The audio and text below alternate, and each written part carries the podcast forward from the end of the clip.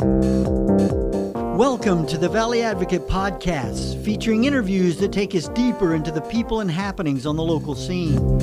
For more podcasts and a closer look at what's going on in the Valley, visit us at valleyadvocate.com. Hello, welcome to the Valley Advocate podcast. My name is Dave Eisenstadter. I'm the editor of the Valley Advocate. And I'm here with Jenna Mangirati, who uh, wrote this great story, Ghosts in the Attic, about Agawam Paranormal, also known as Agawam Paranormal Society. Uh, subtitle is Agawam Paranormal Society Seeks and Finds Evidence of Life Beyond. Welcome, Jenna. Thank you for having me. Yeah. Um, so I, so you accompanied this group of basically ghost hunters to on one of their ghost hunting missions. Maybe this was your idea to, to pitch this story. Maybe you could talk about um, how you came up with it. I've I've I mean I've always been interested in ghosts, and I watched the shows um, that Goff describes mm. that Rob describes in the article. Um, yeah, I grew I grew up watching. Uh, Real Scary Stories on the Family Channel. I don't know if anyone remembers that. um, uh, scariest places on earth. So I, I, was always into this stuff, and when I heard that there was a paranormal group um, right in our valley, and actually in the town I grew up in, I uh, jumped at the chance to do something on them. Yeah, and so you accompanied them. There were about uh, ten or eleven folks with the group um, that went to the Josiah Day House in West Springfield, and this is a 1754 building that uh, they've investigated before because they've gotten tips that it is haunted. Yes, yeah. Um, Rob actually told me that he usually doesn't have to seek out places to investigate because so many people come to him now. Um, but yeah, this one actually came at the suggestion of, of somebody. Yeah, Rob Goff. He's the leader of Agawam Paranormal, and he's been doing this for what, 30 years or so? Yeah, he um, he founded his group. Uh, he founded Agawam Paranormal in 2007, I believe. Um, but before that, he had been interested in the paranormal since he was um, 21. He told me a story of where he was at a friend's house. They were just playing cards. Um, he was sitting at the card table, and I guess the way that the apartment was set up, he could see into a bathroom, and they always kept the light on in there. And he just all of a sudden saw the the toilet flusher handle just move mm. on its own and flush the toilet on its own. And um, he thought everyone would be uh, staring at it, being like, What just happened? But instead, they were all looking at him, waiting for his reaction. And they told him that it was an old man who, or I don't know if it was an old man, but it was it was a man who was no longer with us, but who was still going from uh, from apartment to apartment, uh, checking on everybody and flushing the toilet. And flushing um, the toilet. Yeah, that's yeah. Um, so I, I I loved reading this piece, and I think one of the things that was really incredible for me. I've never been on a ghost hunt before, and you really just completely describe what it's like. Maybe you could talk about kind of how they start out um, going into this building and some of the equipment that they're using, which is really uh, interesting. Yeah, yeah. Um, I do want to point out that um, Rob told me he doesn't tend to use the term ghost hunter. Okay. Um, I didn't include this in the story, but he he said he doesn't tend to use that word because they're not really hunting ghosts. Mm-hmm. They're I, I, believe the way he put it was they're investigating what people tell them. Mm. Um, and he he I believe I did mention in the story that he um, he would ne- he'll never try to convince someone. Oh yeah, th- this is definitely ghosts. Um, he just says, you know, this is what we found, and if there's no uh, normal explanation for it, he'll acknowledge that you know we, we don't know how this how you know how the toilet's flushing on its own, mm-hmm. how um, how you know, anything is happening um, that can't be explained. Um, but going into the building, like they had a whole luggage line, right, of equipment that they had to to move into this house. Yeah, it's a whole it's a whole deal. Um, it there was the briefing beforehand at at Rob's house where they kind of talked about what they were going to do, and they divided up into teams. Um, there was a technical team and a more i believe they described it as a sensory team that focused more on intuition and that's the team that had um, christine paquette who um, identifies as a psychic medium um, the other team the technical team had more uh, devices. Like uh, they had a camera that uh, it's if you ever watch, I think the show Ghost Adventures. If you ever watch Ghost Adventures, they it's the camera that they have, and they'll point it at something, and you won't there won't actually be a person there, but there'll be stick figures on the on the viewfinder of the camera, and that's supposed to be picking up on some kind of human form. Mm. Um, yeah, so they started at Rob's house, and then they all got into got into vehicles, drove to the Josiah Day house in West Springfield, short drive. Um, and taking out all that equipment and setting it up in all the rooms I, I, mean that's a whole that's a whole thing in itself. I think it took over an hour um, and it was very it was very uh, official the way they were doing it. They're, they're very careful the whole time. Um, they have these stationary cameras in every room and um, they connect to monitors at uh, at the command center. So Rob and the people who are manning command center can see what's going on in every room on on these monitors. And Kevin Gutting, who was the photographer who accompanied you guys, um, had this great photo of the the setup, the command center. It looks like a, a bunch of security cameras, right? Uh, like that that look at the perimeter, but they're looking at basically you can see a picture of the attic and you can see pictures of like different rooms in the house where people are are uh, using this equipment you're talking about. I also want to ask about the handheld devices that they used. Ghost meters? What are those? What do those pick up? Yeah, those I believe pick up electromagnetic energy, which can come from my understanding is it can come from electrical devices and wiring. Um, so, like if you held it up next to a laptop or, or a computer wires, it would go off. But if you're just holding it in thin air, not near any wires, um, not near anybody's heart, um, it shouldn't be picking up on anything unless possibly there's a paranormal entity there. So, yeah, we all had ghost meters. Um, and what I, I, they gave me a ghost meter to hold on to as well. And what I didn't say in the story is that the the ghost meter going off in the attic both times was was mine. Um, mm. Yeah. okay, so let's talk about that. You're in the attic. The ghost meter went off. What what did people think was going on up there? Everyone just kind of remains really calm. They're really, I mean, they do all of this for free, but they're very professional about it. Um, I think something Liette said, what uh, Liette Casey, one of the investigators, said is, you know, if I was coming into, if someone was coming into my house and I didn't know them and didn't have a choice, I'd want them to remain calm. So I think they apply that. So it's like if a ghost meter goes off or something happens, it's it's not like on the TV shows where they're like, whoa, what's that? Mm-hmm. It's it's they they remain very calm. Um, yeah, you, uh, so I mean, we've kind of touched on a few of the people that you speak about in the story, but Liette Casey has an interesting story about how she got interested in and how she kind of conducts herself um, in these uh, in these investigations. Um, she said like uh, uh, she tries to be you know nice, polite to these ghosts that she's trying to talk to or, yeah. or find out about.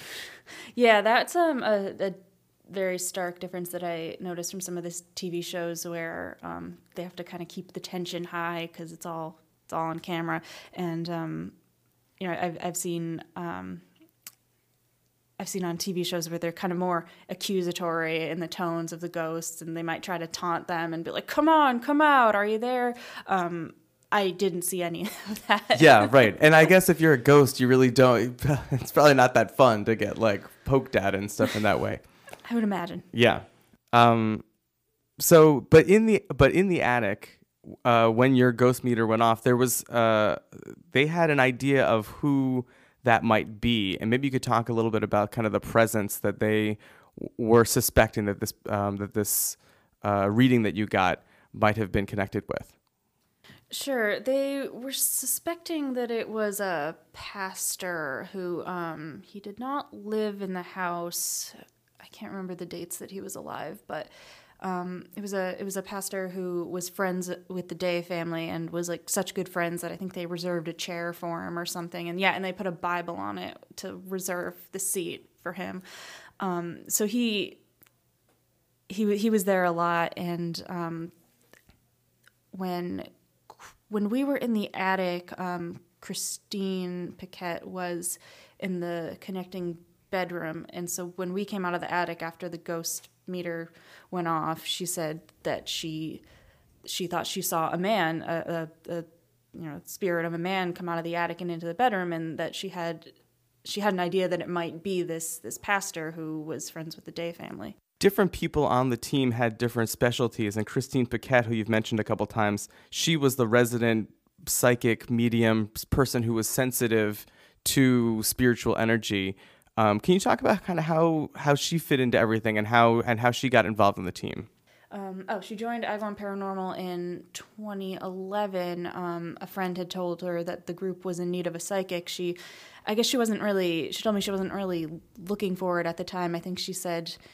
Um, she was looking for a way to use her gift, but she was like, you know, God will just drop it in my lap. I think that's how that's how she worded it to me. Um, I don't think I had that in the story, but then a friend just kind of out of the blue was like, "Oh, I heard that this local group is is looking for a psychic," and she was like, "Well, if this isn't God dropping it in my lap." Hmm. Um, yeah, so that was how she got she got on board. It was just kind of by by chance. And she described it. She described kind of her what her gift is. Is she's not really seeing something with her eyes, but it's more kind of a connection that she's making with her mind. Yeah, yeah. Like it, more than a shadow and less than, right, right. Like that's kind of how she she worded it in, in some way like that. She um, did. So it's more than a shadow, but it's less than an actual person in front of me. That's kind of how she describes like she her gift where she's able to see things not necessarily with her eyes but with her mind. Yeah, yeah. Um there was also members or there were uh, not quite members of the public um, exactly, but there were a few other people who weren't on the team but were still accompanying. Uh, a member of the Ramapogue Historical Society, which uh, is the organization that sort of keeps up the Josiah Day House, um, guy named Stan Svek was there, and he has been with this team before, but he kind of described himself as a skeptic. Maybe you could talk about some some of the things that he had to say.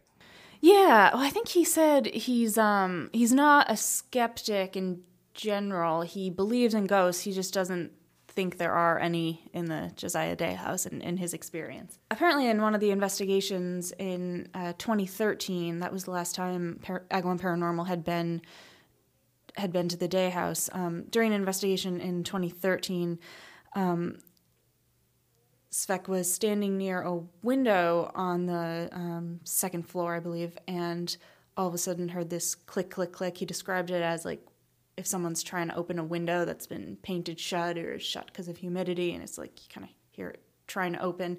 Um, and he heard that and didn't really know where it was coming from, but he wasn't he wasn't freaked out about it or anything. But he just he was standing in a doorway at the time and he left the doorway to go tell um, Goff and his t- and his team, "Hey, I heard this sound. Maybe you want to check it out." And um, on one of the stationary cameras that they have, they saw what looked like an orb, which is like a ball of light, go through the doorway where Stan had been had been standing. And um, uh, when I asked Goff about it, he said it was almost like somebody was saying to Stan, "Get out of my way." Um, and yeah, and and so when Stan was telling me this story, he was kind of laughing, but he was like, um, actually, I can tell you exactly what he said. He said, "But it was cool to them, and it was kind of cool to me too. It was something out of the ordinary, but it wasn't what you see in Hollywood. It wasn't a ghostly form or anything like that." He sort of described some of what, he, like, he was a little bit more skeptical maybe about some of the equipment they were using, and he said that he does his own kind of paranormal investigations, but more just walking through ghostly places like uh, graveyards and such. Um, the the the team members. Um, this was something that Liette Casey told you, uh, included in this story. Said there's a lot of trust and camaraderie among the people who have been um, at this for a while. Maybe you could talk about about kind of her thoughts on that and the feelings of other team members. Sure. Yeah. Um, she talked about how it's it's like when you're going into these dark spaces, and I mean, literally standing in a supposedly haunted attic in the dark with these people. It's like you kind of do have to develop a trust. Um, yeah, and it was it was really clear from from my observing them. Um, I talked about how at command center, um, you know, because each team spent 45 minutes, I believe. Yeah, each team spent 45 minutes on each floor. Um, so while one team was out, you know, was out exploring, investigating, the other team was at command center with, with Goff and um, the other folks manning command center and it was you could just you could just tell the way that they interacted how they couldn't stop kind of they couldn't stop talking to each other uh, liette had to come and say like guys I'm, I'm sure i can't hear my i can't hear my spirit i'm talking to Yeah.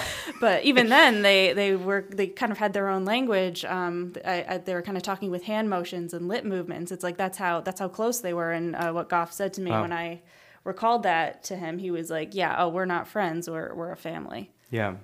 Um, this investigation, and I think you were there for most of it, uh, took about eight hours. Is that right? Um, but but some of the more, uh, I guess I don't want to say like definitive, but some of the best evidence that they found was actually after the fact. Maybe you could talk about that. Yeah, yeah. The actual investigation, when it when it's actually going on, it's it's um, like we talked about. It's it's very much not like the shows. There's not a lot of action. There's not a lot of oh no, what was that? Um,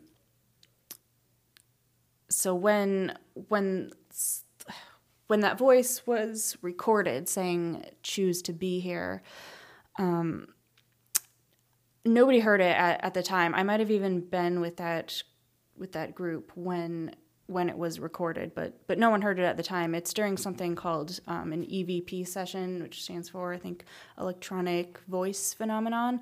So during an evp session they put on this very sensitive audio uh, audio recorder and it's like it's like so sensitive and picks up on everything. And um when during an evp session it's like if someone's uh, literally if someone's stomach growls you have to they have to announce it on the recorder. Or if like uh, a car goes by outside or like you know I, I was taking notes so like pen scratching on a paper like you have to announce every noise that happens during an evp session in order to in order to debunk it. So when when Goff is listening to it later he's not like oh what what was that? So if, if there's a natural explanation for a noise you have to explain it at the time. Um, so this choose to be here voice it wasn't it wasn't anyone on the team speaking. It wasn't anything So there was a voice that said "choose to be here" that Goff heard later on. correct. Yeah, um, and he wasn't able to debunk it or figure out where, where it came from. No, I mean, I asked him about it, and then I asked him about it again shortly before the article went to print. I was like, "Did you ever find out what that was?" And he was like, "No, we still haven't been able to explain it." He had an idea about who it might be, though. Was it was it that same pastor, or was it uh, something different? The pastor, because it would fit the it would fit the sentiment of of a local pastor who was friends with the family and you know was choosing to be there, was choosing to be there because he was friends with the family because he must have felt some connection to the house. I mean, that's fascinating. Um, and uh, and then there was one, uh, you know, I think another um, after the fact thing that was noticed was a, a single frame of an image of someone that happened either for this investigation or a previous one. Oh, that was during one of the 2013 investigations. Yeah, um, that was that was on the second floor in a room where there are now, I believe, spinning wheels on display, um, and Chris um, Christine Paquette had said she she sensed um, the spirit of a of an older woman at one of the spinning wheels, and um, so they took one of the one of the investigators took pictures of the spinning wheels, and I guess there were like I think there were like three pictures, and the first one nothing, and the third one nothing, um, but the second one it was something like that. The, second one they saw this this uh, human form sitting there and they they couldn't explain it and they couldn't explain why it was in you know why it was in one and it wasn't in the other shots Um, yeah, uh, definitely. It's in, it's incredible evidence that that uh, this team has been able to find over the years. Um, so for you, as someone who's interested in, you know, go, I mean, working on this article, have have you had any other ideas about your own thoughts about uh, investigating life beyond? ah that's a good question um i mean i think i think the biggest thing that occurred to me was that yeah it's it's not it's not like it's not like the shows. It's not as condensed as the shows. Um, there was a part where Goff said, you know, if, if this was a TV show, most of most of what we do would be on the cutting room floor.